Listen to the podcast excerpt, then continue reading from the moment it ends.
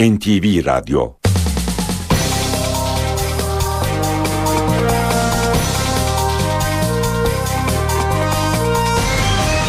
İşe Giderken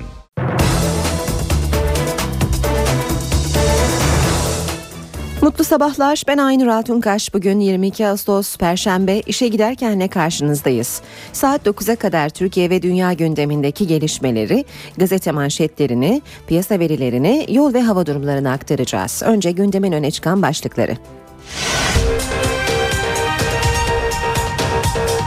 Dünyanın gündeminde Suriye'deki kimyasal saldırı var. Suriyeli muhalifler binden fazla kişinin öldüğü saldırıdan Esad yönetimini sorumlu tuttu. Esad yönetimi ise suçlamayı reddetti ve saldırının sorumlusu olarak muhalifleri gösterdi. Birleşmiş Milletler Güvenlik Konseyi ise gece acilen toplandı. Konsey Kimyasal Silahları Araştırma Komisyonu'na Esad yönetiminin bir an önce izin vermesi gerektiğini açıkladı. Suriye'de kimyasal saldırı haberleri üzerine Türkiye sınırında önlemler arttırıldı. Hatay'da Cilve Gözü sınır kapısına konuşlandırılan nükleer keşif ekibi Suriye'den getirilen yaralılarda kimyasal bulgu olup olmadığını araştırıyor. Mısır'ın eski Cumhurbaşkanı Hüsnü Mübarek yargılandığı ikinci yolsuzluk davasından da beraat etti. Mübarek'in serbest bırakılmasına karar verildi. Mısır'daki darbeden önce MİT Müsteşarı Hakan Fidan Muhammed Mursi ile görüştü. Bu açıklama Dışişleri Bakanı Ahmet Davutoğlu'ndan geldi. Davutoğlu gözaltındaki Mursi ile görüşmek için gizli diplomasi yürütüldüğünü de söyledi. Avrupa Birliği ülkelerinin Dışişleri Bakanları Mısır'a silah ve askeri malzeme satışını durdurma kararı aldı. Mısır'a yardım programları da gözden geçirilecek. CHP Genel Başkanı Kemal Kılıçdaroğlu, Bağdat ziyaretinin ikinci gününde Irak Başbakanı Nuri El Maliki ile görüştü. Kılıçdaroğlu'nun Irak turu Necef ve Kerkük ziyaretleriyle devam edecek.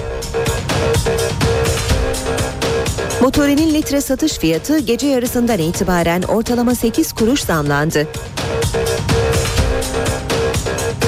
Fenerbahçe Şampiyonlar Ligi'nde gruplara kalma şansını mucizelere bıraktı. Sarı lacivertli takım dün akşam Kadıköy'de oynanan playoff turu ilk maçında Arsenal'a 3-0 yenildi. İngiliz ekibinin golleri ikinci yarıda geldi.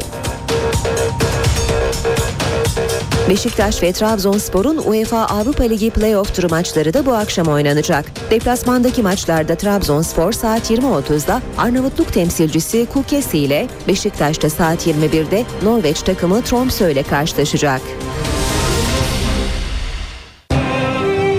İşe giderken gazetelerin gündemi.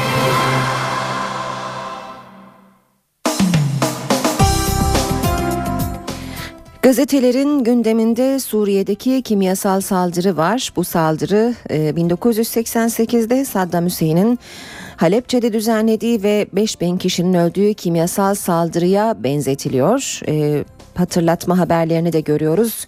E, bol bol da fotoğraf kullanılmış. Bu haberlerde Milliyet gazetesi ben size ne yaptım ki diyor manşetinde ölüme doymayan Suriye mezarlığı gözünü küçücük bedenlere dikti.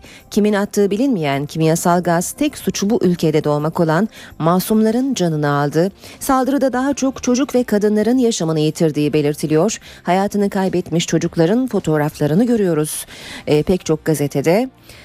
Sarin gazıyla katliamın gerçekleştiği yer Şam'ın doğusundaki Guta bölgesi diyor. Milliyet muhalifler rejim güçlerini suçluyor. Esad yönetimi saldırının Birleşmiş Milletler Kimyasal Silah ekibinin ülkede inceleme yaptığı sırada gerçekleşmesine dikkat çekerek biz yapmadık diyor. Muhaliflere göre 1300'den fazla ölü var. Londra merkezli Suriye İnsan Hakları Gözlemevi ise en az 100 ölü ifadesini kullanıyor. Hiçbir şey net değil ancak tek gerçek onlarca masumun ölmüş olduğu.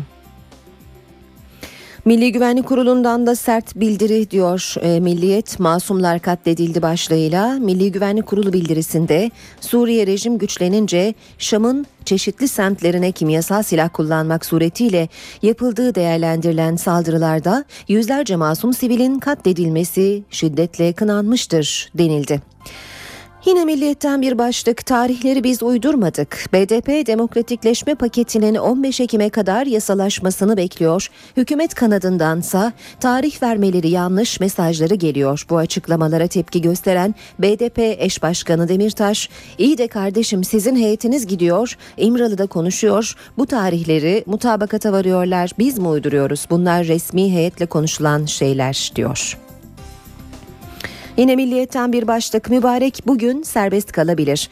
Hüsnü Mübarek tutuklu yargılandığı hediye alma davasından beraat etti. Savcıların karara itiraz etmeyeceklerini açıklamasıyla birlikte Mısır'ın devrik diktatörünün bugün serbest kalabileceği belirtiliyor. Zimmet davasından da pazartesi beraat eden Mübarek'in göstericilere ateş emri vermekten yargılanmasına devam ediliyor.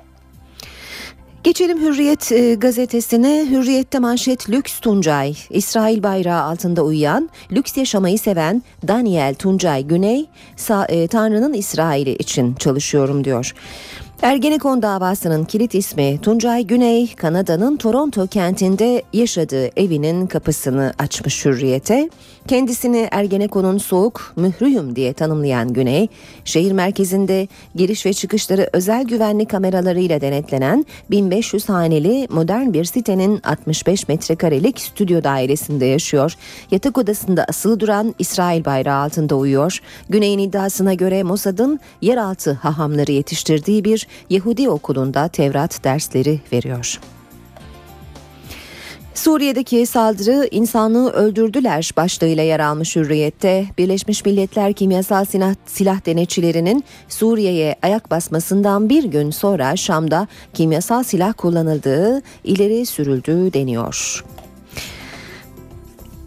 Bir sürücü 9 dakika başlığı yine hürriyette. Trafikte uyuşturucu kontrolü. Trafikte ilk uyuşturucu kontrolleri dün yapıldı. Kuru Çeşme'deki kontrol noktasında ilk teste tabi tutulan taksici Hasan Zor 9 dakikalık süreyi uzun buldu. İnşaat mühendisi Recep Şahin ise tükürük örneği verdikten sonra anne babasına seslendi. Test sonucum temiz çıktı.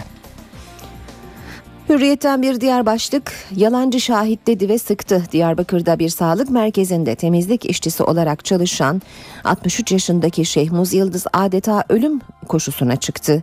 Hedefinde de Özlem adında iki kadın vardı. Yıldız önce aynı yerde görevli hemşire Özlem Görükmez'i tabancayla başından vurdu. Ardından 2 kilometre mesafedeki notere koşup katip Özlem Akdağ'ı öldürdü. Kendi başına da sıkıp intihara kalkıştı. Yıldız'ın iki kadını boşanma davasında yalancı tanıklık yapmakla suçladığı öğrenildi. Çöktük başlığıyla bitirelim hürriyeti. Fenerbahçe Şükrü Saracoğlu stadındaki Şampiyonlar Ligi playoff maçında Arsenal'a farklı yenildi. Sarı lacivertlerin 7 yabancı ile çıktığı maçta 3. golden sonra taraftar futbolcuları yuhalayıp yönetim istifa tezahüratı attı. Fener 5 yıl önce de İngiliz ekibine 3 farklı skorla 5-2 mağlup olmuştu. Geçelim Sabah gazetesine. İkinci Halepçe diyor Sabah. Manşette Şam kasabından kimyasal katliam 1300 ölü. Şam'da kan donduran vahşet Esad'ın ordusu sarin gazlı roketlerle saldırdı. Uykudaki çocuklar, kadınlar ve yaşlılar topluca can verdi diyor. Sabah gazetesi Halepçe'de ne olduğunu da hatırlatıyor. Irak diktatörü Saddam 25 yıl önce Halepçe'ye 8 savaş uçağıyla kimyasal silah attı. 5000 kişi öldü, 7000 kişi yaralandı. Bu katliamla özdeşleşen fotoğrafı da e, veriyor Sabah gazetesi okurlarını hatırlatıyor. Devam edelim e, gazetelere Cumhuriyet gazetesine bakalım. Arkadaşları tanıyamadık demiş Cumhuriyet manşette. Emniyet müfettişleri net görüntülere karşın suçlu polisleri tespit etmedi. Emniyet müfettişleri gezi direnişi sırasında Antalya'da 3 üniversiteliyi otoparkta cop ve demir sopalarla döven 17 polisin kimlik tespitini yapamadı. Görüntülere rağmen müfettişler ortamın karanlık, kameranın sabit olduğunu ve görüntü kalitesinin düşük olduğunu ileri sürdü. Radikal gazetesi var sırada. Radikal Halepçe gibi demiş manşette. Suriye'de üzerinde kan ve kurşun izi olmayan çoğu çocuk onlarca ceset ortaya çıktı. Muhalifler Esad yönetiminin kimyasal silah kullandığını söylüyor. Rejim ise iddiaları reddetti. Şam'ın doğu bölgesinde atıldığı söylenen kimyasal gazda ölü sayısı kimine göre 40, kimine göre 1100. Saddam'ın Halepçe'de 1988'de yaptığı katliamda da 5000 kişi ölmüştü. Devam edelim. Star gazetesiyle Esad'ın Halepçesi demiş Star'da manşette. Adeviye'nin acısı dinmeden Şam'dan kimyasal katliam haberi geldi. 1300 kişi can verdi. Fotoğraf var hayatını kaybetmiş çocukların fotoğrafları uyumuyorlar öldüler demiş fotoğrafın altına Star. Suriye diktatörü Esad Şam'da muhaliflerin yaşadığı Guta bölgesine 30 kimyasal başlıklı füzeyle vurdu. Dünya ayağa kalktı, Birleşmiş Milletler acil toplandı. Ankara saldırıyı sert şekilde kınadı. Birleşmiş Milletler dün gece acil toplandı. Genel Sekreter Ban saldırı karşısında şoke oldu. Amerika Esad'ın gitmesi için her yolu deneyeceğiz dedi. Rusya ise provokasyon açıklaması yaptı. Akşamda da çocuk katili Esad başlığı manşette halkına kimyasalla saldırdı, insanlık suçu işledi diyor. Akşam gazetesi de haberinde. Devam edelim basın özetlerine yine akşamdan bir başlık Cunta'dan Firavun'a ödül. İlk seçilmiş Cumhurbaşkanı Mursi'yi cezaevine atan Mısır'daki darbe yönetimi diktatör Mübareği serbest bıraktı diyor Akşam gazetesi haberinde. Geçelim Haber Türkiye. Haber Türk'te de canavarlık başlığı manşette. Esad'dan kimyasal katliam. Şam'da köşeye sıkışan Esad çocuk kadın demeden kendi halkını sarin gazına boğarak ölüme yolladı diyor Habertürk'te haberinde. Yine e, Habertürk'ten aktaralım. Terim tamam. Terim 4 yıllık milli takım hocalığı teklifini kabul etti. Demirören ilk yıl Galatasaray'la beraber sonra sadece milli takım diye 4 yıl teklif etti. Milli takım her şeyin üzerinde diyen Terim kabul etti. Son söz Aysal'ın. Geçelim Zaman Gazetesi'ne Suriye'de kimyasal katliam demiş zamanda manşette. Esad güçlerinin Şam yakınlarındaki Guta'ya yaptığı kimyasal saldırı bütün dünyayı dehşete düşürdü diyor Zaman Gazetesi de haberde. Aynı şekilde Yeni Şafak'ta da haberi görüyoruz. Dünyanın durduğu an e, başlığını atmış e, Yeni Şafak. Şam yönetimi gece yarısı kimyasalla vurdu 1300 ölü deniyor. Şam dün tarihin en vahşi katliamlarından birine sahne oldu. Esad güçleri Guta semtine kimyasal silahlarla saldırı düzenledi. Muhaliflerin verdiği bilgiye göre çoğu çocuk 1300 kişi hayatını kaybetti 3000'den fazla kişi yaralandı deniyor haberin ayrıntılarında.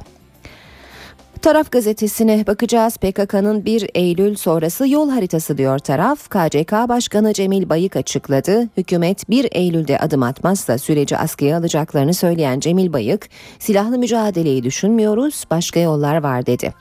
Akil adam Celalettin Can, Kandil'de Bayık'la yaptığı görüşmeyi anlattı. 1 Eylül'de açıklanacak adımların 15 Ekim'e kadar uygulanması gerektiğini söyleyen Bayık, aksi takdirde çekilmeyi durdurmaya kadar gideceğiz diye konuştu.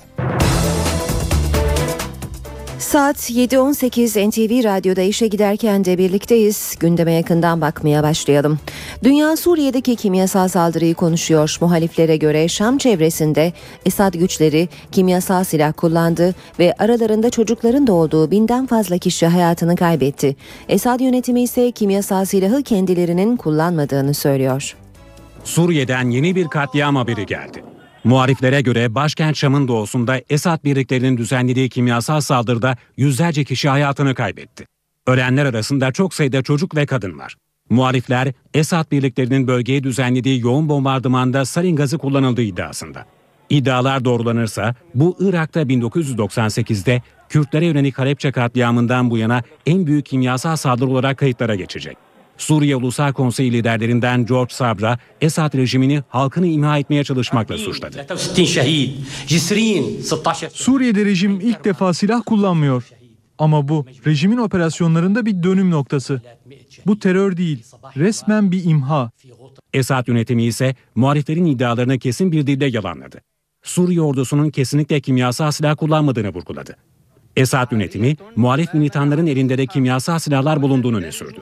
Olayın Birleşmiş Milletler kimyasal silah denetçilerinin incelemeler için Suriye'de bulunduğu sırada gerçekleşmesi dikkat çekti. Uluslararası toplumda kimyasal silah ya da sarin gazı iddiasını yakından izlemeye başladı. Birçok Avrupa Birliği ülkesi ve Arap Birliği, Birleşmiş Milletler denetçilerinin bölgeye giderek incelemelerde bulunmasına izin verilmesini istedi. Birleşmiş Milletler Güvenlik Konseyi aralarında Türkiye'nin de olduğu 35 ülkenin çağrısıyla acil olarak toplandı. Konsey Kimyasal Silahları Araştırma Komisyonu'na Esad yönetiminin bir an önce izin vermesi gerektiğini açıkladı. Durum endişeyle izleniyor denildi. Dünya Suriye'de kimyasal silah katliamını konuşuyor. Şam yakınlarında ordu tarafından kimyasal silah kullanıldığı ve yaklaşık bin kişinin öldüğü iddiaları üzerine Birleşmiş Milletler Güvenlik Konseyi acilen toplandı. Toplantı çağrısını aralarında Türkiye'nin de olduğu 35 ülke yaptı. Ancak toplantıdan net bir karar çıkmadı. İlk açıklama Birleşmiş Milletler Genel Sekreter Yardımcısı Yan Eliasson'dan geldi. Eliasson Suriye'ye önceki gün giden araştırma ekibinin bölgede inceleme yapabilmesi için Esad rejiminin izninin gerektiğini vurguladı. Suriye hükümetinin ülkedeki ekibimize iddiaların yoğunlaştığı bölgede inceleme yapması için izin vermesini umuyoruz.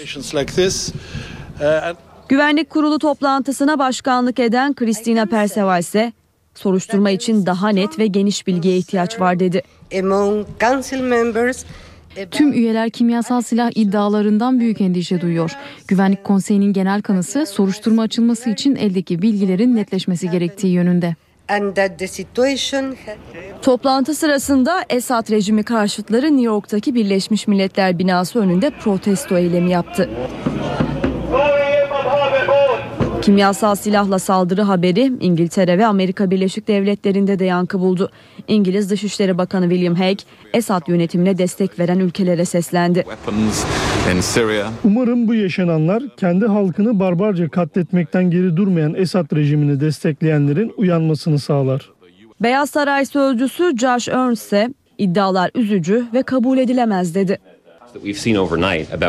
Şu anda Suriye'de bulunan Birleşmiş Milletler Kimyasal Silah Araştırma Ekibine acilen bölgeye giriş izni verilmeli. Birleşmiş Milletler Kaynakları Güvenlik Konseyi daimi üyeleri arasında bulunan Çin ve Rusya'nın soruşturma açılması konusunda isteksiz davrandığını iddia ediyor. Türkiye Suriye'deki kimyasal saldırının ardından sınırdaki önlemleri arttırdı. Hatay'da Cilve Gözü sınır kapısına konuşlandırılan nükleer keşif ekibi Suriye'den getirilen yaralılarda kimyasal bulgu olup olmadığını araştırıyor. Sınırda kimyasal alarmı var. Suriye'de Esad birliklerinin kimyasal saldırı düzenlediği iddiası üzerine güvenlik önlemleri en üst seviyeye getirildi. Hatay'daki Cilve Gözü sınır kapısına konuşlanan kimyasal, biyolojik, radyasyon ve nükleer keşif ekibi kontrollerini artırdı. Ekip Suriye'den Türkiye'ye getirilen yaralıları önce özel donanımlı araca alıyor.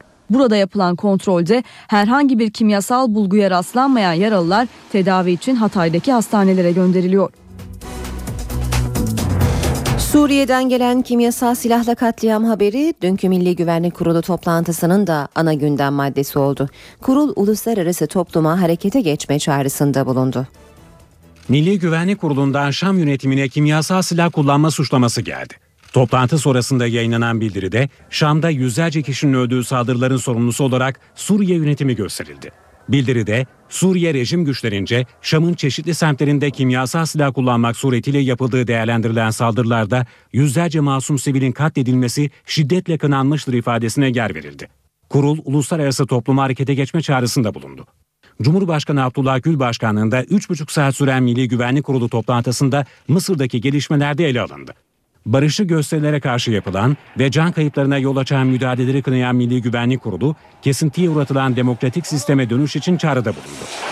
Kuzey Irak'ta artan terör olaylarıyla Filistin ve İsrail arasında başlatılan görüşmelerde kurulda gündeme gelen konular arasında. Milli Güvenlik Kurulu toplantısı, Yüksek Askeri Şura kararıyla emekli ayrılan Kara Kuvvetleri Komutanı Orgeneral Hayri Kıvrıkoğlu, Deniz Kuvvetleri Komutanı Oramiral Murat Bilgel ve Jandarma Genel Komutanı Orgeneral Bekir Kalyoncu'yu da Şura üyeliğine atanan Hava Kuvvetleri Komutanı Orgeneral Mehmet Erten'in katıldığı son toplantı oldu. İşe giderken Dışişleri Bakanı Ahmet Davutoğlu, MİT Müsteşarı Hakan Fidan'ın Mısır'daki darbeden önce Muhammed Mursi ile görüştüğünü açıkladı. Davutoğlu gözaltındaki Mursi ile görüşmek için gizli diplomasi yürütüldüğünü de söyledi. Kanal 24 televizyonunda soruları yanıtlayan Dışişleri Bakanı, Başbakan Tayyip Erdoğan'ın Mısır'daki darbenin arkasında İsrail var sözleriyle ilgili Amerika'dan gelen açıklamalara da tepki gösterdi. 30 Haziran'daki gösterilerden bir hafta 10 gün önce Sayın Başbakanımız özel bir görevlendirmeyle bir arkadaşımızı Mısır'a gönderdi ve Sayın Mursi ve diğer yetkililer yani güvenlik yetkilileriyle de görüşmeler yapıldı. Aman bir olağanüstü hal yaşanmasın diye söyleyeyim yani bilindiği müsteşarımız gitti. Değerlendirdik durumu kritik gördüğümüz için oranın güvenlik yapılanmasıyla da konuşuldu. Dışişleri Bakanı Ahmet Davutoğlu Mısır'daki gelişmelerle ilgili önemli açıklamalarda bulundu. Kanal 24 televizyonunda katıldığı canlı yayında soruları yanıtlayan Davutoğlu, gözaltındaki Mursi ile görüşmek için gizli diplomasi yürütüldüğünü de söyledi. Aktif dış politika darbeye mazur, darbeyi mazur gösterecek şekilde Mursi ile görüşmeden yönetimle görüşmekse biz bunu yapmayız. Buna aktif dış politika değil, buna dar, buna darbeye meşruiyet kazandırma denir. Ama aktif dış politikanın gereği olan şeyler perde gerisinden bir gizli diplomasiyle Bakın bunların bir kısmını ben ilk defa açıklıyorum burada. Gizli diplomasiyle bir faaliyet yapmaksa biz bunu şu anda bile sürdürüyoruz. Şu anda dahi sürdürüyoruz. Davutoğlu Suriye'de kimyasal silah kullanılarak yüzlerce kişinin hayatını kaybettiği saldırı iddiası ile ilgili de konuştu. İnsan olanın e, tahammül edebileceği görüntüler değil. Hala Suriye konusunda ve Orta Doğu'da yaşananlar konusunda vicdanı ve gözü kör olanların e, bu şekilde kalmasını kabul etmek mümkün değil. Davutoğlu, Başbakan Erdoğan'ın Mısır'daki darbenin arkasında İsrail var sözleriyle ilgili Amerika Birleşik Devletleri'nden gelen açıklamalara da tepki gösterdi. Amerika Birleşik Devletleri'nin adının geçmediği bir şeyde Amerika Birleşik Devletleri'nin bizi kınamasını kabul etmeyiz, edemeyiz. Sayın Başbakanımız orada bir zihniyetten bahsediyor.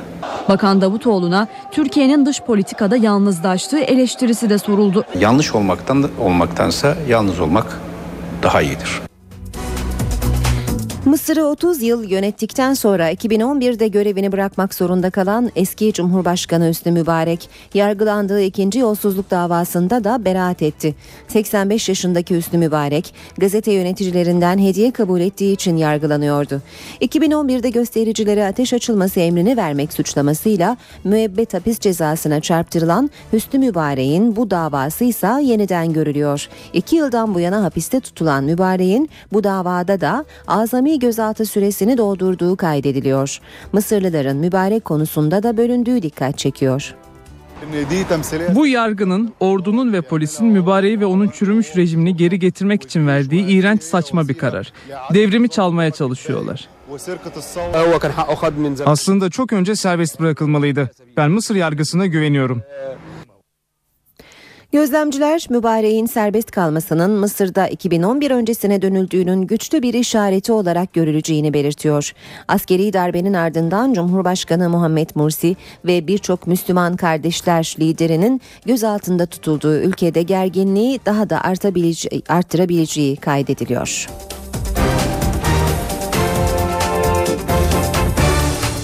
Avrupa Birliği Mısır'la silah anlaşmalarının askıya alınmasını kararlaştırdı. Brüksel'de toplanan Avrupa Birliği Dışişleri Bakanları Mısır'da halka baskı ve şiddet uygulamada kullanılabilecek silah ve askeri malzeme satışını durdurma kararı aldı. Mısır'a yardım programları da gözden geçirilecek. Ama Mısır halkının olumsuz etkilenmemesi için bu programların askıya alınmasına sıcak bakılmıyor. Avrupa Birliği Dış İlişkiler Yüksek Temsilcisi Catherine Ashton, Mısır'da tüm taraflara müzakere masasına dönmeleri çağrısı yaptı. Ashton Ashton Mısır güvenlik güçlerinin göstericilere orantısız güç kullanmasını da kınadı, şiddete başvuran göstericilere de kınama geldi. Dünyanın gündeminde Suriye'deki kimyasal saldırı var. Suriyeli muhalifler binden fazla kişinin öldüğü saldırıdan Esad yönetimini sorumlu tuttu. Esad yönetimi ise suçlamayı reddetti ve saldırının sorumlusu olarak muhalifleri gösterdi.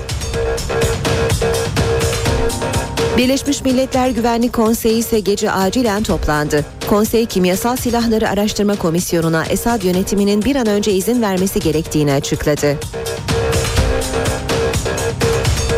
Suriye'de kimyasal saldırı haberleri üzerine Türkiye sınırında önlemler arttırıldı. Hatay'da Cilve Gözü sınır kapısına konuşlandırılan nükleer keşif ekibi Suriye'den getirilen yaralılarda kimyasal bulgu olup olmadığını araştırıyor. Mısır'ın eski Cumhurbaşkanı Hüsnü Mübarek yargılandığı ikinci yolsuzluk davasından da beraat etti. Mübarek'in serbest bırakılmasına karar verildi. Mısır'daki darbeden önce MİT Müsteşarı Hakan Fidan Muhammed Mursi ile görüştü. Bu açıklama Dışişleri Bakanı Ahmet Davutoğlu'ndan geldi. Davutoğlu gözaltındaki Mursi ile görüşmek için gizli diplomasi yürütüldüğünü de söyledi.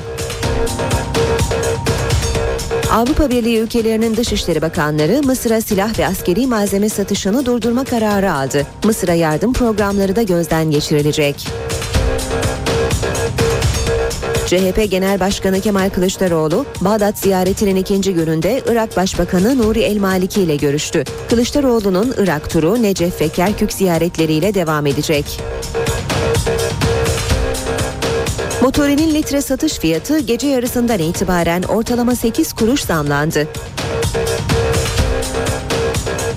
Fenerbahçe Şampiyonlar Ligi'nde gruplara kalma şansını mucizelere bıraktı. Sarı lacivertli takım dün akşam Kadıköy'de oynanan playoff turu ilk maçında Arsenal'a 3-0 yenildi. İngiliz ekibinin golleri ikinci yarıda geldi. Beşiktaş ve Trabzonspor'un UEFA Avrupa Ligi playoff turu maçları da bu akşam oynanacak. Deplasmandaki maçlarda Trabzonspor saat 20.30'da Arnavutluk temsilcisi Kukesi ile Beşiktaş'ta saat 21'de Norveç takımı Tromsø ile karşılaşacak. İşe giderken gazetelerin gündemi.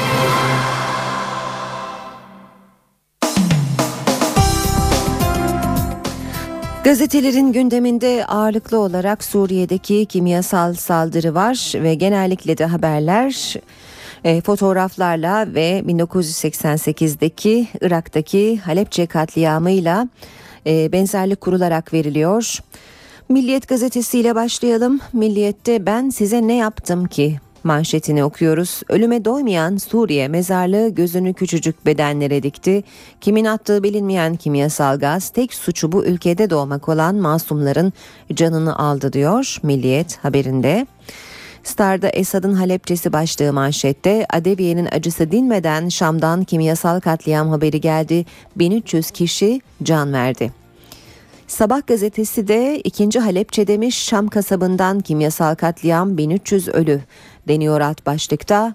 Esad'ın ordusu sarin gazlı roketlerle saldırdı. Uykudaki çocuklar, kadınlar ve yaşlılar topluca can verdi.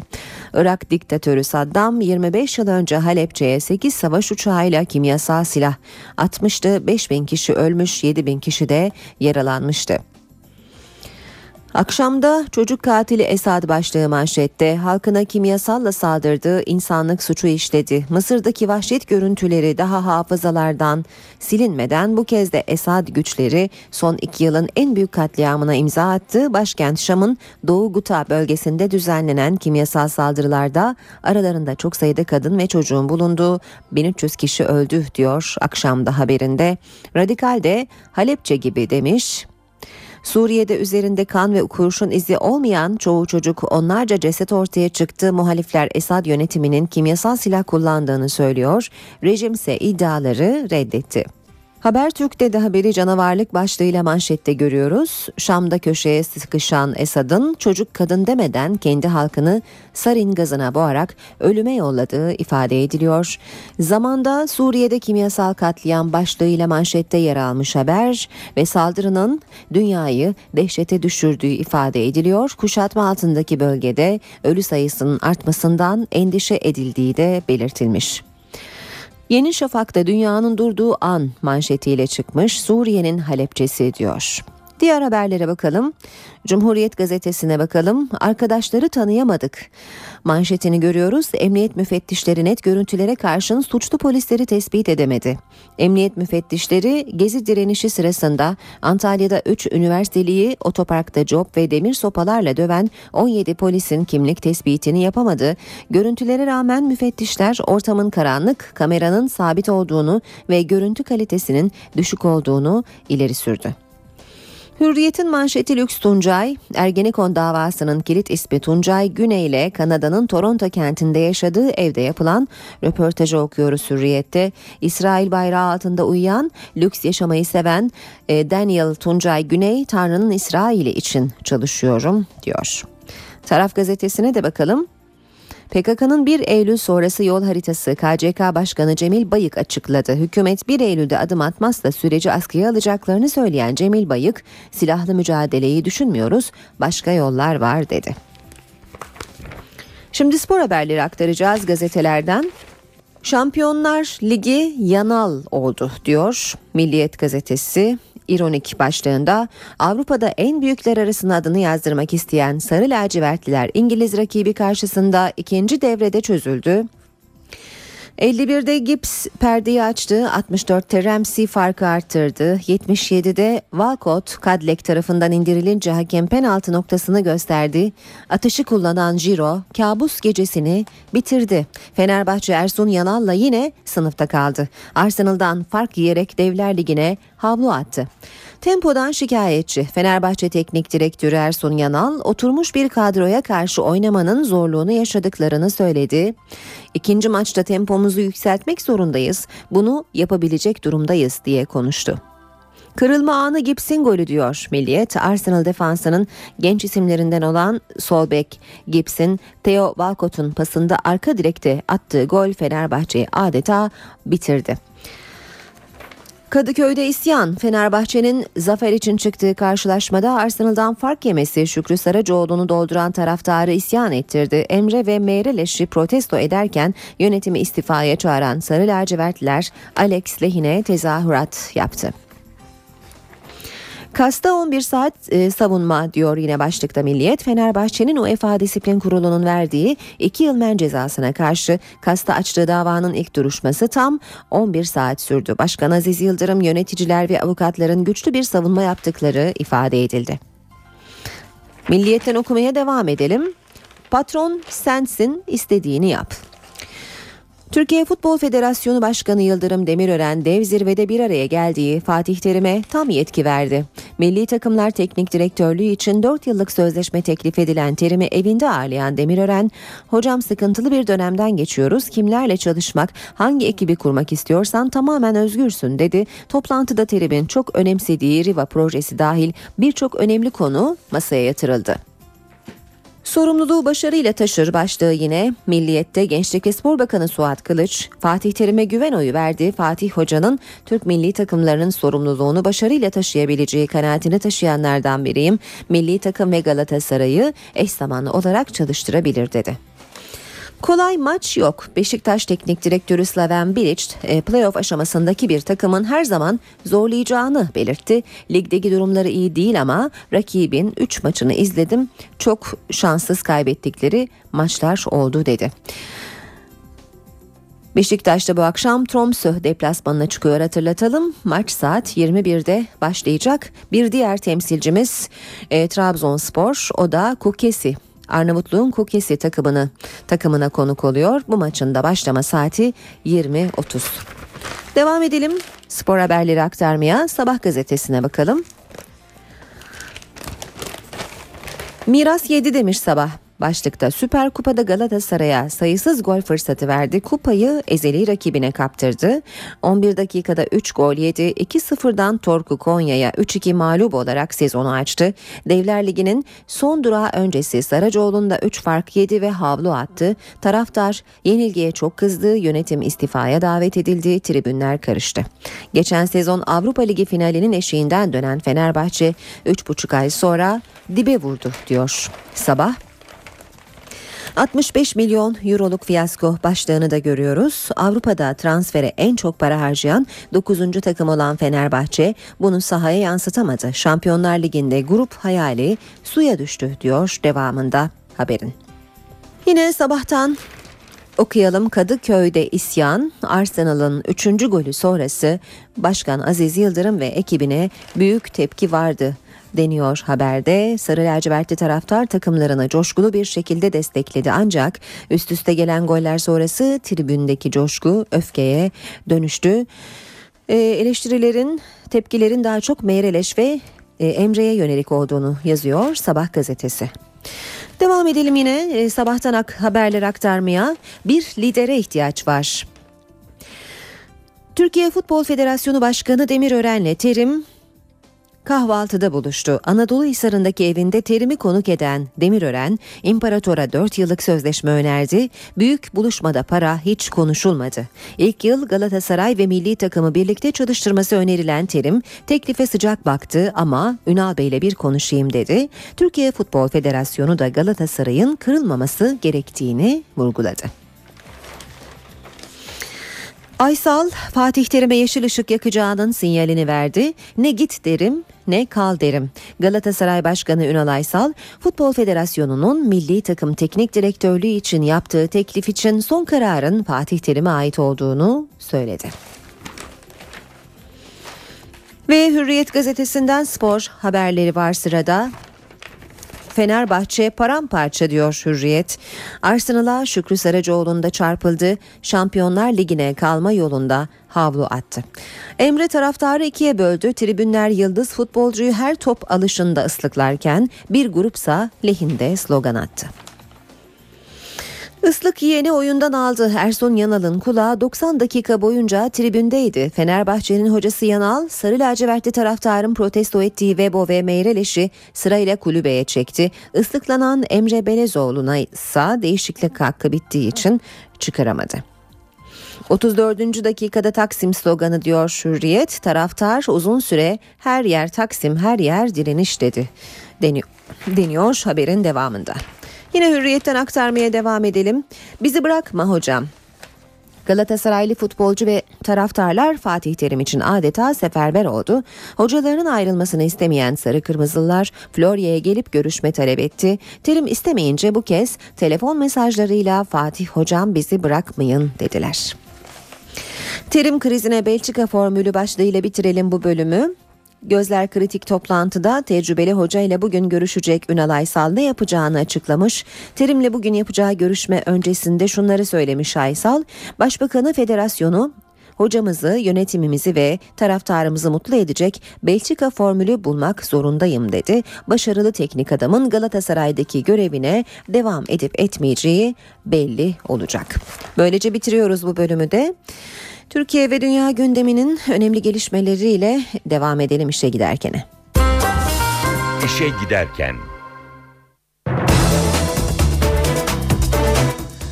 Trabzon'da meydana gelen sel ve heyelanda kaybolan kadını arama çalışmaları sürüyor. Ekipler Neriman Ateş adlı kadını köyden denize uzanan vadi ve dere içinde arıyor. İlçede hasar tespit çalışmaları da başladı. Sel ve heyelan yüzünden yollarda biriken hafriyat iş makineleriyle temizleniyor. Heyelan nedeniyle yıkılan elektrik ve telefon direkleriyle hatların onarımı da sürüyor. Samsun'daki kuş cennetinde dün öğle saatlerinde çıkan yangın 13 saat sonra kontrol altına alınabildi. Yangın Kızılırmak Deltası kuş cennetindeki sazlık alanda başladı. Kısa sürede büyüdü. İtfaiye ekipleri bölgenin bataklık olması nedeniyle alevlere güçlükle müdahale etti. Yaklaşık 10 hektarlık alanın küle döndüğü yangında çok sayıda saz horozunun telef olduğu tahmin ediliyor.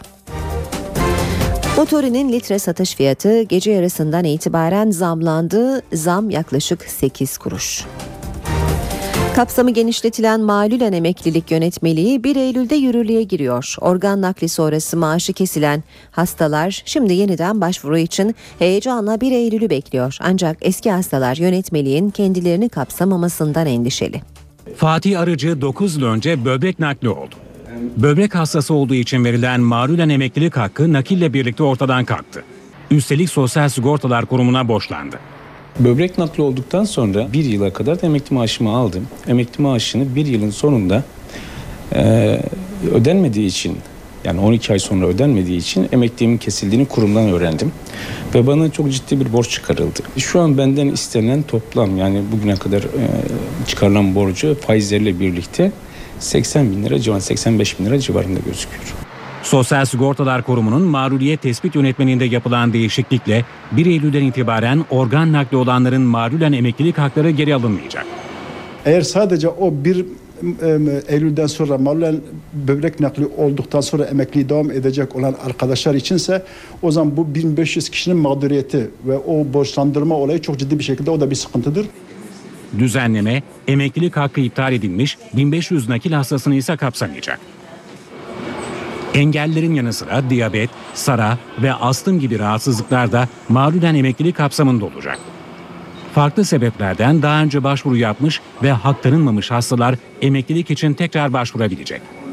10 yıl sigortalık ve 1800 prim günü ödeme şartlarıyla malulen emeklilik e, önü açılıyor.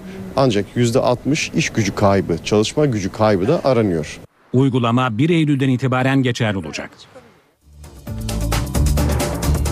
Aile ve Sosyal Politikalar Bakanlığı engellilere hizmet veren özel bakım merkezleri için yeni düzenlemeler getirdi. Bundan böyle özel bakım merkezleri engellileri doğrudan kabul edemeyecek.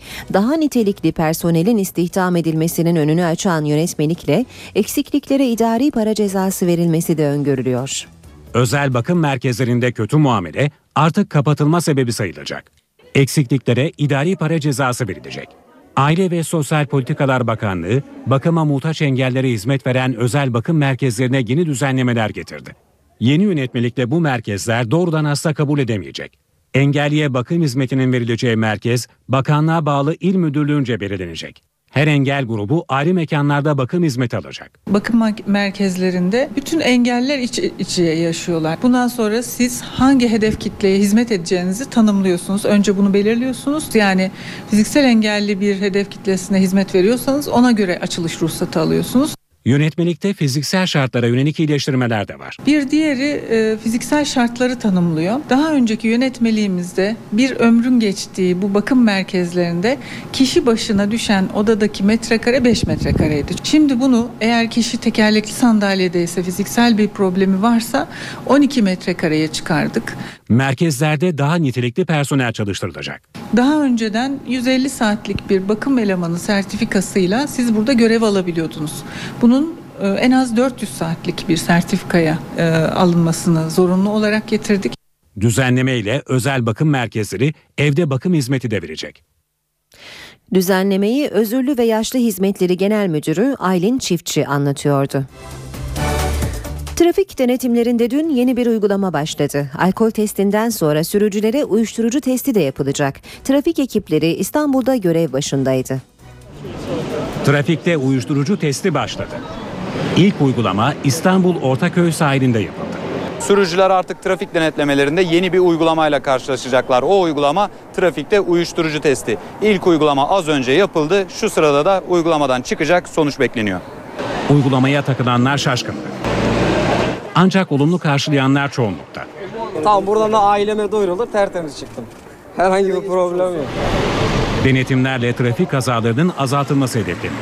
Özellikle uyuşturucu madde kullanan sürücülerimiz kendisine cesaret verdiğinden dolayı tehlikeli kullanmaktalar araçları. Ayrıca süratli kullanmaktalar.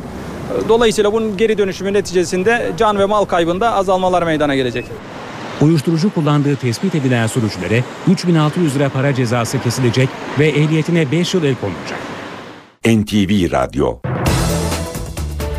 Günaydın herkese yeniden ben Aynur Altunkaş. Yeni saate hava durumuyla gireceğiz birazdan. Önce gündemdeki başlıkları hatırlayalım. Dünyanın gündeminde Suriye'deki kimyasal saldırı var. Suriyeli muhalifler binden fazla kişinin öldüğü saldırıdan Esad yönetimini sorumlu tuttu. Esad yönetimi ise suçlamayı reddetti ve saldırının sorumlusu olarak muhalifleri gösterdi. Birleşmiş Milletler Güvenlik Konseyi ise gece acilen toplandı. Konsey Kimyasal Silahları Araştırma Komisyonu'na Esad yönetiminin bir an önce izin vermesi gerektiğini açıkladı. Suriye'de kimyasal saldırı haberleri üzerine Türkiye sınırında önlemler arttırıldı. Hatay'da Cilve Gözü sınır kapısına konuşlandırılan nükleer keşif ekibi Suriye'den getirilen yaralılarda kimyasal bulgu olup olmadığını araştırıyor. Mısır'ın eski Cumhurbaşkanı Hüsnü Mübarek yargılandığı ikinci yolsuzluk davasından da beraat etti. Mübarek'in serbest bırakılmasına karar verildi. Mısır'daki darbeden önce MİT Müsteşarı Hakan Fidan Muhammed Mursi ile görüştü. Bu açıklama Dışişleri Bakanı Ahmet Davutoğlu'ndan geldi. Davutoğlu gözaltındaki Mursi ile görüşmek için gizli diplomasi yürütüldüğünü de söyledi. Avrupa Birliği ülkelerinin Dışişleri Bakanları Mısır'a silah ve askeri malzeme satışını durdurma kararı aldı. Mısır'a yardım programları da gözden geçirilecek. CHP Genel Başkanı Kemal Kılıçdaroğlu, Bağdat ziyaretinin ikinci gününde Irak Başbakanı Nuri El Maliki ile görüştü. Kılıçdaroğlu'nun Irak turu Necef ve Kerkük ziyaretleriyle devam edecek. Motorinin litre satış fiyatı gece yarısından itibaren ortalama 8 kuruş zamlandı. Fenerbahçe Şampiyonlar Ligi'nde gruplara kalma şansını mucizelere bıraktı. Sarı lacivertli takım dün akşam Kadıköy'de oynanan playoff turu ilk maçında Arsenal'a 3-0 yenildi. İngiliz ekibinin golleri ikinci yarıda geldi. Beşiktaş ve Trabzonspor'un UEFA Avrupa Ligi playoff turu maçları da bu akşam oynanacak. Deplasmandaki maçlarda Trabzonspor saat 20.30'da Arnavutluk temsilcisi Kukesi ile Beşiktaş'ta saat 21'de Norveç takımı Tromsø ile karşılaşacak. Gökhan Abur günaydın. Günaydın. Bugün yurdumuzda hava nasıl olacak? Yine sıcak, sıcak diye başlamak istiyorum. Çünkü hakikaten ülke genelinde sıcaklıklar özellikle iç ve doğu kesimlerde mevsim ortalamaları üzerinde. Bugün için Marmara bölgesinde yine kuvvetli Poyraz var. Şu anda İstanbul'daki hızı yaklaşık 22-23 kilometre olan Poyraz'ın öğle saatlerinde yine hızını dün olduğu gibi 30-45 35 ile 40 kilometre arasına çıkarmasını bekliyoruz. Tabii Poyraz Marmara bölgesinde ve İstanbul'da zaman zaman bulutlanmayı artıracak ama gün içinde havanın genelde parçalı bulutlu olmasını bekliyoruz. Doğudaki yağışlar hafifledi. Gün içinde şu an itibariyle ülkenin hiçbir yerinde yağış gözükmüyor ama ilerleyen saatlerde artacak bulutlanmaya bağlı olarak Trabzon'un doğu ilçelerinden başlayıp Rize Artvin arasında kısa süreli yağış geçişleri görülecek.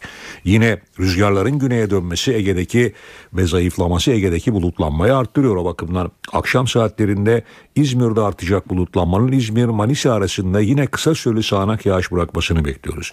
Akdeniz'de ise nem oranı geçtiğimiz günlerde oldukça düşüktü ama hem rüzgarın zayıf olması hem de güneye dönmesiyle birlikte bugüne itibaren Akdeniz boyunca da Antalya başta olmak üzere nem oranları yükselecek. Ve nemin yükselmesiyle birlikte de bunaltıcılık bir hayli artacak çünkü sıcak ve nemli hava bölgedeki bunaltıcılığı bir hayli arttırıyor. Yarın ise Rize Artvin Ardahan arasında yağış aralıklarla devam ederken İzmir, Manisa, Muğla, Aydın, Denizli, Uşak arasında daha kuvvetli olmak üzere Afyonkarahisar, Kütahya, Balıkesir, Bilecik'te hafif yağışlar bekliyoruz. Ayrıca gün içinde yarın için Kocaeli'nden başlayıp Sakarya, Bolu, Karabük arasında yine hafif yağışlar görülebilir. Cumartesi günü Rize Artvin Ardahan arasında yağış hafif olarak devam ederken Antalya'nın batısı bu sefer batı Akdeniz yağışlara girecek gibi gözüküyor. Göller bölgesi dediğimiz Burdur, Isparta ve kuzeyde Sakarya, Bolu, Düzce, Zonguldak arasında da yerel yağış geçişleri görülebilecek. Evet bizleri bekleyen koşullar böyle. İstanbul'da bugün sıcaklık 30 derecenin üzerine çıkacak ama yarın 1-2 derecelik azalış var. Hafta sonu yeniden yükselecek. Ankara bugün açık ve güneşli. Sıcaklık oldukça yüksek 32. İzmir'de ise rüzgar hafif. Gündüz sıcaklığı 33. Gece ise 24 olacak. Ama hatırlatıyorum gece saatlerinde kısa süreli de olsa yerel sağanak yağmur geçişleri görülecek. Evet bizi bekleyen koşullar böyle. Teşekkür ediyoruz. Gökhan Abur bizimleydi. İşe giderken gazetelerin gündemi.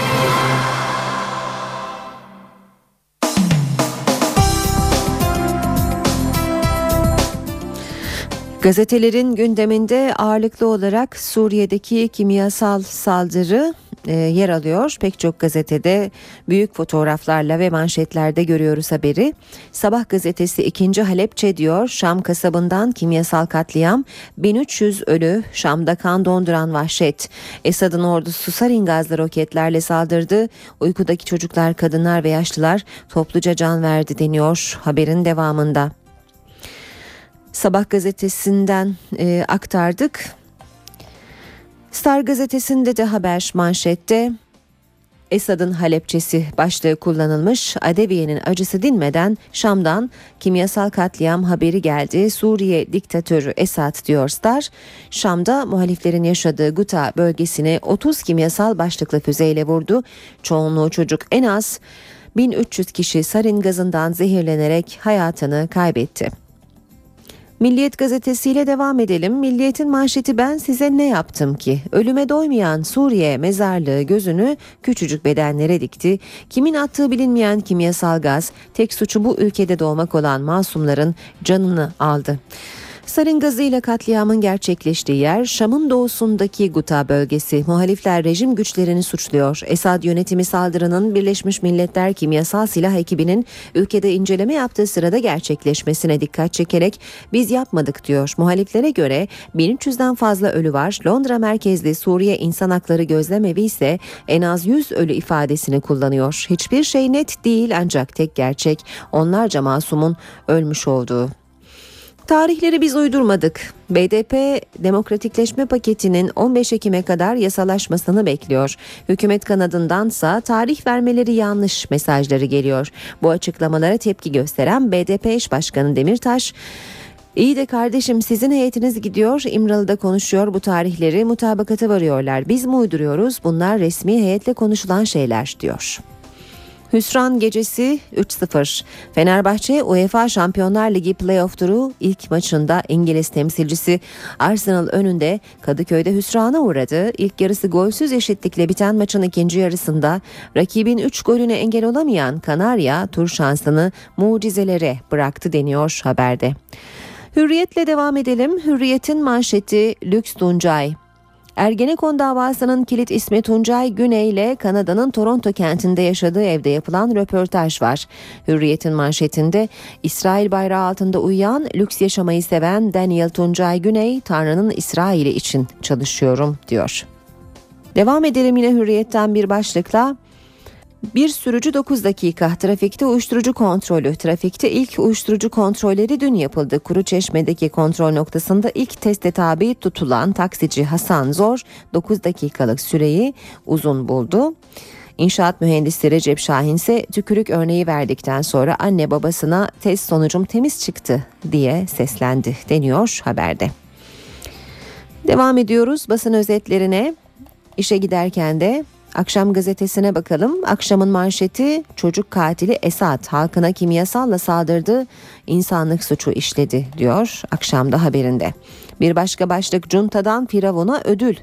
İlk seçilmiş Cumhurbaşkanı Mursi'yi cezaevine atan Mısır'daki darbe yönetimi diktatör Mübareği serbest bıraktı deniyor haberde. Yönetime el koyduğu günden itibaren darbe karşıtlarına yönelik katliamdan geri durmayan junta yönetiminin ilk icraatı Mısır'ın devrik lideri Mübareği tahliye etmek oldu denmiş haberin ayrıntılarında. Radikal gazetesi ise Halepçe gibi, Halepçe gibi diyor manşette Suriye'de üzerinde kan ve kurşun izi olmayan çoğu çocuk onlarca ceset ortaya çıktı. Muhalifler Esad yönetiminin kimyasal silah kullandığını söylüyor. Rejim ise iddiaları reddetti. Cumhuriyette manşet arkadaşları tanıyamadık. Emniyet müfettişleri net görüntülere karşın suçlu polisleri tespit etmedi. Emniyet müfettişleri gezi direnişi sırasında Antalya'da 3 üniversiteyi otoparkta üniversiteliği otoparkta cop ve demir sopalarla döven 17 polisin kimlik tespitini yapamadı. Görüntülere rağmen müfettişler ortamın karanlık kameranın sabit olduğunu ve görüntü kalitesinin düşük olduğunu ileri sürdü. Darbeciler kurtardı başlığını görüyoruz Cumhuriyet gazetesinde de mübarek serbest bırakılıyor. Mısır'da ayaklanmayla devrilen eski Cumhurbaşkanı Mübarek yolsuzluk davasından tahliye edildi. Mübarek'in kısa süre içinde serbest kalacağı belirtildi. Ayaklanma sırasında ölümlerden sorumlu olduğu gerekçesiyle geçen yıl müebbete çarptırılan Mübarek'in bu davadan tutuksuz olarak yeniden yargılanacağı bildirildi deniyor haberin ayrıntılarında. Bağdat'ta Kürt mesajı Kılıçdaroğlu sorunu Kürt kardeşlerimizle çözeceğiz dedi. CHP liderinin Bağdat'taki en güçlü ifadeleri Kürt sorunu ile ilgiliydi. Sorunun Türkiye kadar Irak'ın, Suriye'nin ve İran'ın da sorun olduğunu söyleyen Kılıçdaroğlu, Kürtlerin bulundukları bölgelerde eşit yurttaşlar olarak yaşamasını istemekteyiz dedi. Kılıçdaroğlu, Irak Başbakanı Maliki ile görüşmesinde AKP hükümetini doğrudan hedef almamaya özen gösterdi deniyor haberde.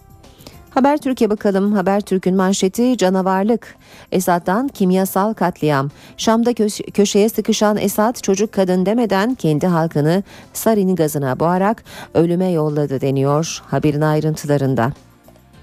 Birleşmiş Milletler'in acil olarak toplandığı Milli Güvenlik Kurulu'ndan da kınayan bir açıklama yapıldığı yine verilen bilgiler arasında Habertürk'te. Terim tamam. Terim 4 yıllık milli takım hocalığı teklifini kabul etti. Demirören ilk yıl Galatasaray ile beraber sonra sadece milli takım diye 4 yıl teklif etti. Milli takım her şeyin üzerinde diyen Terim kabul etti. Son söz Aysal'ın. Geçelim Zaman gazetesine Suriye'de kimyasal katliam demiş Zaman'da Esad güçlerinin Şam yakınlarındaki Guta'ya yaptığı kimyasal saldırının bütün dünyayı dehşete düşürdüğü, kuşatma altındaki bölgede ölü sayısının artmasından endişe edildiği belirtiliyor. Haber Yeni Şafak'ta da manşet dünyanın durduğu an başlığıyla vermiş haberi ve Hayatını kaybeden çocukların fotoğrafları da yer alıyor haber e, gazetede. Suriye'nin Halepçesi ibaresini de görüyoruz yine haberde. Ve tarafla bitireceğiz basın özetlerini. PKK'nın 1 Eylül sonrası yol haritası diyor taraf manşette. KCK Başkanı Cemil Bayık açıkladı. Hükümet 1 Eylül'de adım atmazsa süreci askıya alacaklarını söyleyen Cemil Bayık, silahlı mücadeleyi düşünmüyoruz başka yollar var dedi. Akil adam Celalettin Can, Kandil'de Bayık'la yaptığı görüşmeyi anlattı. 1 Eylül'de açıklanacak adımların 15 Ekim'e kadar uygulanması gerektiğini söyleyen Bayık, aksi takdirde çekilmeyi durdurmaya kadar kadar gideceğiz diye konuştu. AKP'yi demokrasiye çekmek istiyoruz diyen Bayık, Kürt sorununu siyasetle çözmek istiyoruz. Adım atılmazsa bu süreç bizi tasfiye etmek için bir oyun diye düşüneceğiz dedi. Ankara gündemi. Bu bölüme başkent gündemiyle başlıyoruz. Karşımızda NTV muhabiri Murat Barış Koralp var. Murat günaydın. Günaydın Aynur, iyi çalışmalar. Teşekkür ediyoruz. Ee, Suriye zannediyorum gündemde öne çıkan başlıklardan biri. Ee, neler söyleyeceksin genel olarak bize bu sabah? Tabii Ankara'nın neredeyse bir numaralı gündem maddesi Suriye diyebiliriz. Dünkü Milli Güvenlik Kurulu'ndan başlayarak anlatmaya e, başlayalım istersen. Milli Güvenlik Kurulu Esad yönetiminin kimyasal silah kullandığı görüşünde bu görüşünü bildiriyle MGK sonrası açıklanan bildiriyle dile getirdi. Uluslararası toplumu da harekete geçmeye çağırdı. Türkiye önlemleri de kendi sınırındaki önlemleri de arttırıyor Suriye başlığı ile ilgili olarak. Cilve gözü sınır kapısında konuşlandırılan kimyasal, biyolojik, radyasyon ve nükleer keşif ekibi kontrolleri arttırdı. Suriye tarafından Türkiye'ye gelenlere kontroller yapılıyor. Suriye başlığı ile ilgili bir uluslararası parantez açmak lazım. Türkiye ile birlikte 35 ülke Birleşmiş Milletler acil toplantı çağrısı yaptı. Güvenlik Konseyi toplandı. Konsey kimyasal silah iddiasını araştırmak için Esad yönetiminin Suriye'de Birleşmiş Milletler heyetine izin vermesi gerektiğini söyledi. Bu izni Esad yönetiminin vermesi gerekiyor. Ancak Esad farklı bir iddiada muhaliflerin elinde kimyasal silah olduğunu iddia ediyor. Suriye başlığı genel olarak Türkiye bazında, uluslararası bazda böyle toparlanabilir. Ancak e, iç siyasette de tabii etkisi oluyor Suriye'nin.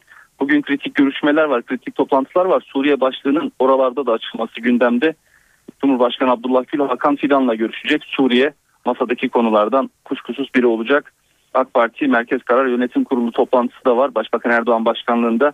Burada da masadaki konulardan biri de kuşkusuz Suriye olacaktır. Suriye'nin yanı sıra Mısır'da gündem başlıklarından biri. Mısır'daki gelişmeler de takip ediliyor. E, bu konuda neler söyleyebilirsin?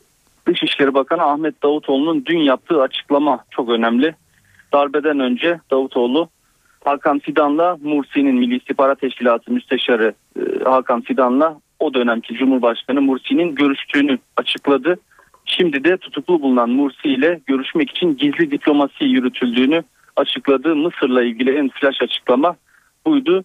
Uluslararası boyutuna, Mısır'ın da uluslararası boyutuna bakalım. Avrupa Birliği Mısır'la silah anlaşmalarını askıya aldı. Karar Avrupa Birliği Dışişleri Bakanları toplantısından çıktı. Mısır'la ilgili olarak da hem e, ulusal iç siyaset hem de uluslararası toplumun tepkilerini çok kısaca böyle özetleyebiliriz. Peki geçelim rutin gündeme Murat. Neler söyleyeceksin? Hangi başlıkları takip edeceksiniz? Az önce hem Suriye hem de Mısır'a atfen AK Parti Merkez Karar Yönetim Kurulu'nda konuşulacağını söylemiştik Başbakan Erdoğan başkanlığında. Orada bir ifadeyi daha kullanmak lazım. Demokratikleşme paketi AK Parti Merkez Karar Yönetim Kurulu toplantısında da olacak.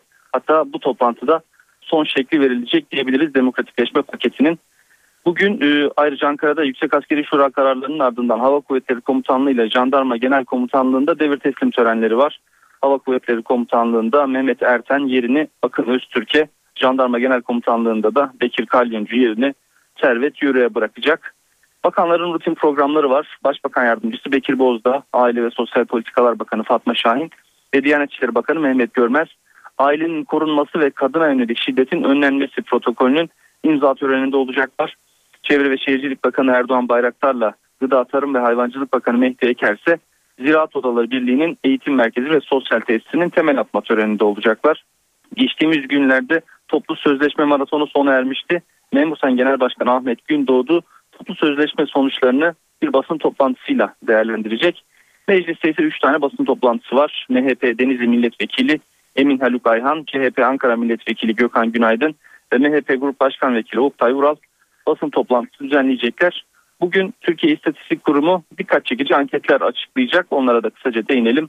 2013 yılı hane halkı bilişim teknolojileri kullanım araştırması sonuçları ile birlikte 6-15 yaş grubu çocuklarda bilişim teknolojileri kullanımı ve medya 2013 bültenini bugün Türkiye İstatistik Kurumu duyuracak. Aynur. Murat Barış Koralp teşekkür ediyoruz. Kolay gelsin. İşe giderken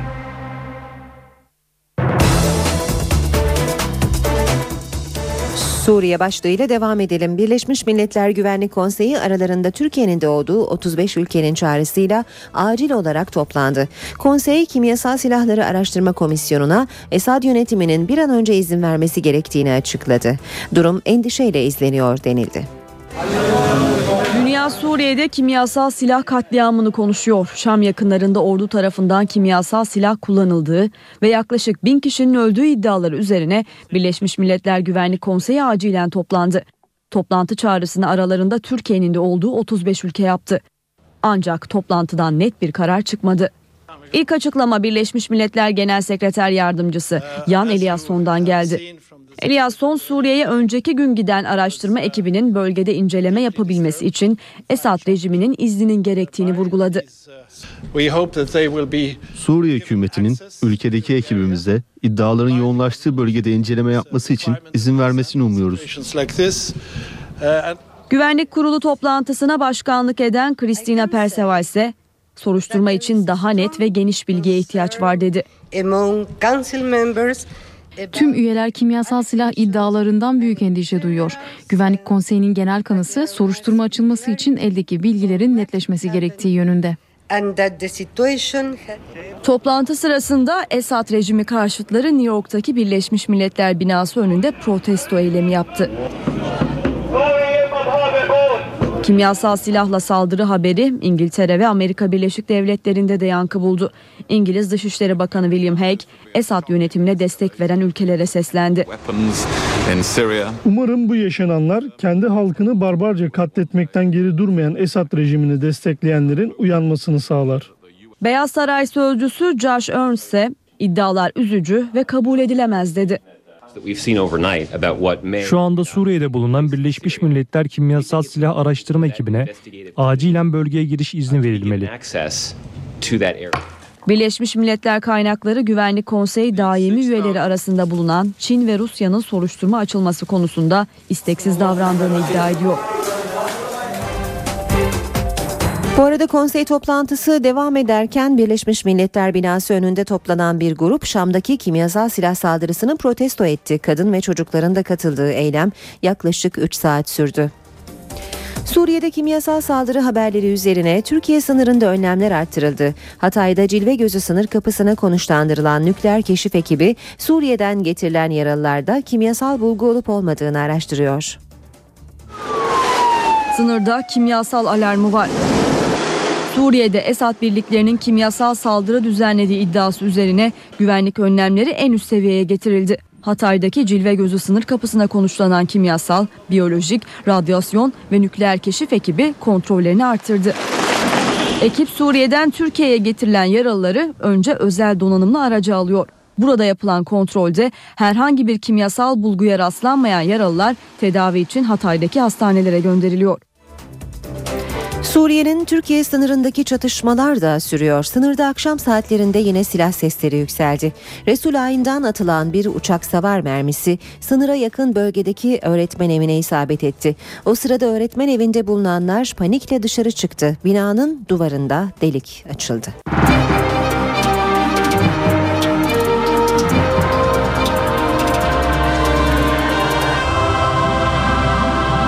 Ekonomi Piyasalarda sert dalgalanmalar var. Amerika Merkez Bankası'nın likiditeyi azaltacağı beklentisi uluslararası piyasalarda dalgalanmalara e, neden oluyor. Gelişen ülke para birimleri sert bir şekilde düşerken lira da bu durumdan en çok etkilenen para birimlerinden biri oldu. Dolar dün Merkez Bankası'nın her gün döviz satış ihaleleri açacağını duyurmasına rağmen %1 oranında yükselerek rekor kırmıştı. E, diğer taraftan borsada son 9 ayın en düşük seviyesine indi. BIST 100 endeksi 2494 puan ve %3,46 oranında değer kaybederek günü 69.709 puandan tamamladı. Bu sabah dolar güne 1.98, euro 2.64'ten başladı. Euro dolar paritesi 1.33, dolar yen 98 seviyesinde seyrediyor. Uluslararası piyasada altının onsu 1361 dolar, kapalı çarşıda ise külçe altının gramı 87, Cumhuriyet altını 591, çeyrek altın 148 liradan işlem görüyor. Brent petrolün varili ise 110 dolar.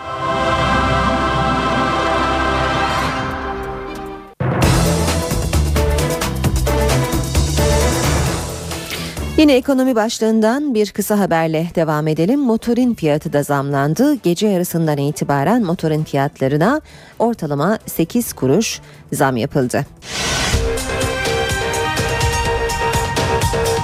Dünyanın gündeminde Suriye'deki kimyasal saldırı var. Suriyeli muhalifler binden fazla kişinin öldüğü saldırıdan Esad yönetimini sorumlu tuttu. Esad yönetimi ise suçlamayı reddetti ve saldırının sorumlusu olarak muhalifleri gösterdi. Birleşmiş Milletler Güvenlik Konseyi ise gece acilen toplandı. Konsey Kimyasal Silahları Araştırma Komisyonu'na Esad yönetiminin bir an önce izin vermesi gerektiğini açıkladı. Suriye'de kimyasal saldırı haberleri üzerine Türkiye sınırında önlemler artırıldı. Hatay'da Cilve Gözü sınır kapısına konuşlandırılan nükleer keşif ekibi Suriye'den getirilen yaralılarda kimyasal bulgu olup olmadığını araştırıyor. Mısır'ın eski Cumhurbaşkanı Hüsnü Mübarek yargılandığı ikinci yolsuzluk davasından da beraat etti. Mübarek'in serbest bırakılmasına karar verildi. Mısır'daki darbeden önce MİT Müsteşarı Hakan Fidan Muhammed Mursi ile görüştü. Bu açıklama Dışişleri Bakanı Ahmet Davutoğlu'ndan geldi. Davutoğlu gözaltındaki Mursi ile görüşmek için gizli diplomasi yürütüldüğünü de söyledi. Avrupa Birliği ülkelerinin Dışişleri Bakanları Mısır'a silah ve askeri malzeme satışını durdurma kararı aldı. Mısır'a yardım programları da gözden geçirilecek. CHP Genel Başkanı Kemal Kılıçdaroğlu, Bağdat ziyaretinin ikinci gününde Irak Başbakanı Nuri El Maliki ile görüştü. Kılıçdaroğlu'nun Irak turu Necef ve Kerkük ziyaretleriyle devam edecek. Motorinin litre satış fiyatı gece yarısından itibaren ortalama 8 kuruş zamlandı. Fenerbahçe Şampiyonlar Ligi'nde gruplara kalma şansını mucizelere bıraktı. Sarı lacivertli takım dün akşam Kadıköy'de oynanan playoff turu ilk maçında Arsenal'a 3-0 yenildi. İngiliz ekibinin golleri ikinci yarıda geldi.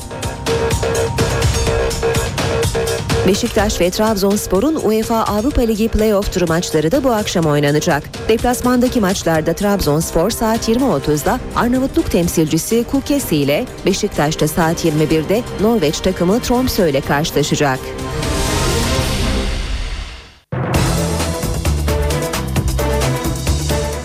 Saat 8.40 NTV Radyo'da işe giderken de birlikteyiz. Gündeme yakından bakmaya devam edelim. Muhalefetin gündeminde Mısır ve Başbakan Tayyip Erdoğan'ın Mısır'a yönelik sözleri vardı. CHP sözcüsü Haluk Koç, Başbakan Tayyip Erdoğan'a Mısır'da darbe yapan General Sisi ile birlikte çekilmiş fotoğrafları üzerinden yüklendi. Türkiye'nin hatalı politikalar nedeniyle yalnızlaştığını savundu. Mısır'daki darbe nedeniyle CHP'yi hedef alan Başbakan'a da yanıt verdi. Sen Sisi'yle de kankaymışsın bir zamanlar ya. Ay yere batsın sizin stratejik derinliğiniz. Bir titreyin kendinize dönün ya. Yapayalnız bir Türkiye. Dört tarafı sorun. Ve Davutoğlu Ahmet hala görevde. Madalya ver bari üstün hizmet madalyası. Mısır'daki darbe sürecini açık, net ve ağır bir söylemle kınadık. Bir kere daha lanetliyoruz. Türkçe bilen anlar. MHP Grup Başkan Vekili Oktay Vural da benzer fotoğraflar üzerinden başbakanı eleştirdi. Başbakanın Mısır'daki darbenin arkasında İsrail var iddiasını da değerlendirdi. Sisi ile e, ne görüşüldü, ne yapıldı? Darbe yönetimlerini meşruiyet dışı gören başbakan mübarekten sonra darbe yapan Tantavi ile ne görüştüler? Onun ayağına gitmediler mi? Yutmuyor artık millet. Adama sorarlar. İsrail'in güvenliği için NATO füze kalkanına niye evet dedin? Yine İsrail'in güvenliği için Patriotlara niye evet dedin? Dışişleri Bakanı Ahmet Davutoğlu Suriye'deki kimyasal silah katliamı iddialarının araştırılması için Türkiye'nin Birleşmiş Milletler Genel Sekreterliğine başvuruda bulunduğunu söyledi. Kanal 24 televizyonunda soruları yanıtlayan Davutoğlu, Mısır'la ilgili de açıklamalarda bulundu. Dışişleri Bakanı Mısır'daki darbeden önce MİT Müsteşarı Hakan Fidan'ın Muhammed Mursi ile görüştüğünü söyledi. Davutoğlu ayrıca Mursi ile görüşmek için şu an bile gizli diplomasi sürdürüyoruz dedi. Dışişleri Bakanı Davutoğlu, Mursi tutukluyken Hüsnü Mübarek'in serbest bırakılmasının süreci tersine çevireceğini de söyledi. Avrupa Birliği Mısır'la silah anlaşmalarının askıya alınmasını kararlaştırdı. Brüksel'de toplanan Avrupa Birliği Dışişleri Bakanları Mısır'da halka baskı ve şiddet uygulamada kullanılabilecek silah ve askeri malzeme satışını durdurma kararı aldı. Mısır'a yardım programları da gözden geçirilecek. Ama Mısır halkının olumsuz etkilenmemesi için bu programların askıya alınmasına sıcak bakılmıyor. Avrupa Birliği Dış İlişkiler Yüksek Temsilcisi Catherine Ashton, Mısır'da tüm taraflara müzakere masasına dönmeleri çağrısı yaptı yaptı. Ashton, Mısır güvenlik güçlerinin göstericilere orantısız güç kullanmasını da kınadı. Şiddete başvuran göstericilere de kınama geldi. Ve Mısır'dan bir son dakika gelişmesi. Müslüman Kardeşler Teşkilatı'nın basın sözcüsü Ahmet Arif gözaltına alındı. Partinin resmi sosyal paylaşım sitesi Facebook'tan yaptığı açıklamada güvenlik güçlerinin Arif'i hiçbir suçlamada bulunmadan gözaltına aldığını bildirdi. Müslüman Kardeşlerin lideri Muhammed Bedi'i de geçen salı günü gözaltına alınmıştı. İşe giderken Spor haberleri var sırada. Fenerbahçe Şampiyonlar Ligi'nde gruplara kalma şansını mucizelere bıraktı. Sarı lacivertli takım dün akşam Kadıköy'de oynanan playoff turu ilk maçında Arsenal'a 3-0 yenildi. İngiliz ekibinin golleri ikinci yarıda geldi. Kazor'la bir de Bocek arası. Kazor'la pası araya Volkot. Tam zamanında Volkan. Rosicki'de kaldı tehlike sürüyor. Ortası penaltı noktasına bir kafa köşeye süzüldü. Avuta gitti.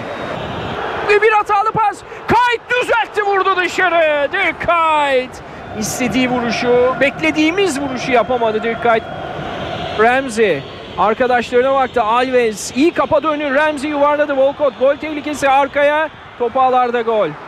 Theo Walcott Gibbs'e yuvarladı. Kieran Gibbs'in golü geldi 51. dakikada.